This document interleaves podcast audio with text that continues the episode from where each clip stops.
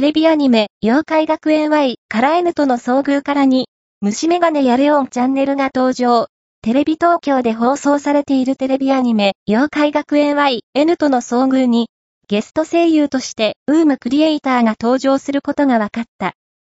今回は、大好評コラボ企画の第3弾。トーマゲーム、虫眼鏡、東海オネア、サトチン、レオンチャンネルの4名が、Y 学園の各クラブの部長を演じるとのことだ。